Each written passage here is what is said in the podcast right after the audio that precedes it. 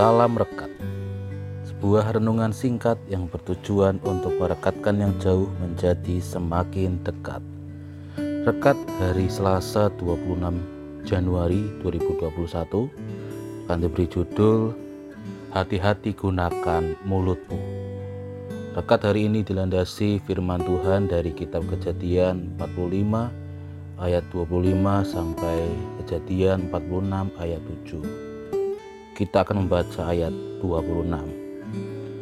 Mereka menceritakan kepadanya, Yusuf masih hidup, bahkan dialah yang menjadi kuasa atas seluruh tanah Mesir. Tetapi hati Yakub tetap dingin, sebab ia tidak dapat mempercayai mereka. Demikianlah firman Tuhan. Yang berbahagia adalah setiap orang yang mendengarkan firman Tuhan dan yang memeliharanya dalam hidup sehari-hari. Amin. Saudara-saudaraku, pernahkah kita mendengar lagu sekolah minggu yang berbunyi demikian? Hati-hati gunakan mulutmu, hati-hati gunakan mulutmu, karena Bapa di surga melihat ke bawah. Hati-hati gunakan mulutmu. Ya, lagu ini hendak mengingatkan kepada kita bahwa bagian tubuh kita yang ternyata memiliki peran penting dan harus digunakan secara hati-hati, yaitu mulut kita. Karena dari mulut kita dapat memberikan semangat kepada orang lain, tetapi dari mulut juga ternyata kita bisa membuat orang lain putus asa. Dari mulut kita, kita juga bisa membuat orang lain kehilangan pengharapan. Hal ini yang dilihat dari bacaan kita hari ini, bagaimana ketika anak-anak Yakub yang berjumpa dengan Yusuf anaknya yang sudah lama hilang.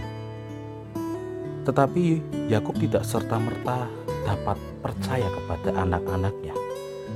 Karena pada waktu itu ketika Yakub hilang, anak-anaknya ini membuat cerita palsu, di mana kain yang diberikan kepada Yusuf dicelupkan kepada darah, sehingga membuat Yakub berpikir bahwa anaknya telah dimakan binatang buas. Dari sini Bapak Ibu dan Saudara yang terkasih di dalam Tuhan, bagaimana kita mendapatkan pengajaran luar biasa melalui kisah yang disampaikan, bagaimana Yakub yang tidak percaya lagi kepada anak-anaknya, bahwa Yakub kecewa atas ungkapan, atas berita bohong yang disampaikan oleh anak-anaknya.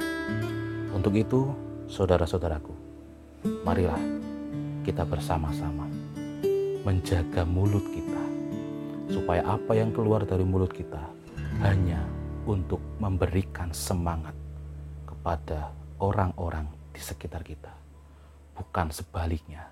Dari mulut kita justru membuat orang lain menjadi putus asa. Tuhan memberkati kita untuk menjaga mulut kita. Amin. Mari kita berdoa.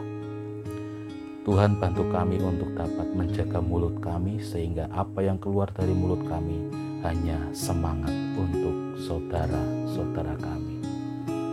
Amin.